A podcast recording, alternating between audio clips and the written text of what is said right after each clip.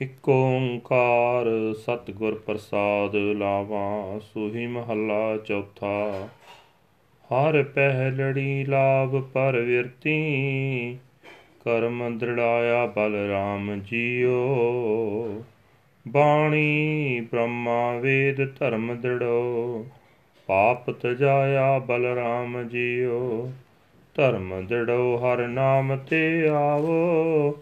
ਸਿਮਰਤ ਨਾਮ ਦੜਾਇਆ ਸਤ ਗੁਰ ਗੁਰ ਪੁਰਾਇਆ ਰਾਦੋ ਸਭ ਕਿਰ ਵਿਖ ਪਾਪ ਗਵਾਇਆ। ਸਹਿਜ ਆਨੰਦ ਹੋਆ ਵਡ ਭਾਗੀ, ਮਨ ਹਰ ਹਰ ਮੀਠਾ ਲਾਇਆ। ਜਨ ਕਹਿ ਨਾਨਕ ਲਾਭ ਪਹਿਲੇ, ਆਰੰਭ ਕਾਜ ਰਚਾਇਆ ਹਰ ਦੂਜੜੀ ਲਾਭ ਸਤਗੁਰ ਪੁਰਖ ਮਿਲਾਇਆ। ਬਲ ਰਾਮ ਜੀਓ ਨਿਰਪਉ ਪੈ ਮਨ ਹੋਏ। ਹਉਮੈ ਮੈਲ ਗਵਾਇਆ ਬਲ ਰਾਮ ਜੀਓ, ਨਿਰਮਲ ਭਉ ਪਾਇਆ। ਹਰ ਗੁਣ ਗਾਇਆ, ਹਰ ਵੇਖੈ ਰਾਮ ਹਦੂਰੇ। ਹਰ ਆਤਮ ਰਾਮ ਪਸਾਰਿਆ ਸੁਆਮੀ, ਸਰਬ ਰਹਿਆ ਪਰਪੂਰੇ ਅੰਤਰ ਬਾਹਰ ਹਰ ਪ੍ਰਵੇਕੋ, ਮਿਲ ਹਰ ਜਨ ਮੰਗਲ ਗਾਏ।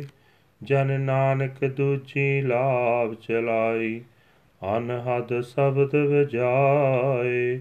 ਹਰ ਤੀਜੜੀ ਲਾਭ, ਮਨ ਚਾਉ ਪਿਆ ਬੈਰਾਗੀਆ ਬਲ ਰਾਮ ਜੀਓ, ਸੰਤ ਜਨਾ ਹਰ ਮੇਲ ਹਰ ਪਾਇਆ, ਵਡ ਭਾਗੀਆ ਬਲ ਰਾਮ ਜੀਓ। ਨਿਰਮਲ ਹਰ ਪਾਇਆ, ਹਰ ਗੁਣ ਗਾਇਆ, ਮੁਖ ਬੋਲੀ ਹਰ ਬਾਣੀ। ਸੰਤ ਜਨਾ ਵਡ ਭਾਗੀ ਪਾਇਆ, ਹਰ ਕਥਿਐ ਆਕਤ ਕਹਾਣੀ। ਹਿਰਦੈ ਹਰ ਹਰ ਹਰ ਤੁਨ ਉਪਜੀ।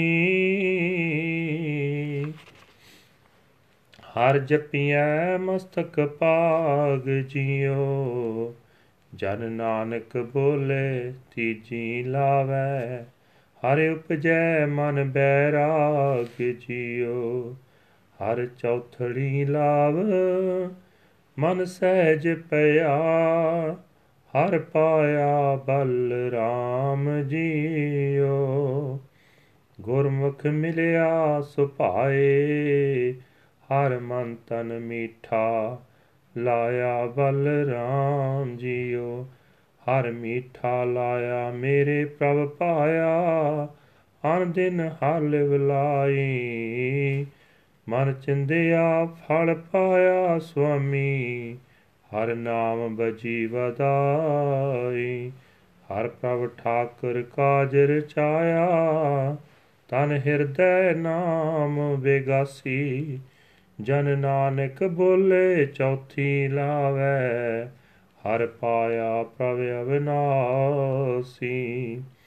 ਹਰ ਪ੍ਰਭ ਠਾਕੁਰ ਕਾਜ ਰਚਾਇਆ ਤਨ ਹਿਰਦੈ ਨਾਮ ਬੇਗਾਸੀ, ਜਨ ਨਾਨਕ ਬੋਲੇ ਚੌਥੀ ਲਾਵੈ ਹਰ ਪਾਇਆ ਪ੍ਰਭ ਅਬਨਾਸੀ ਵਾਹਿਗੁਰੂ ਜੀ ਕਾ ਖਾਲਸਾ ਵਾਹਿਗੁਰੂ ਜੀ ਕੀ ਫਤਿਹ।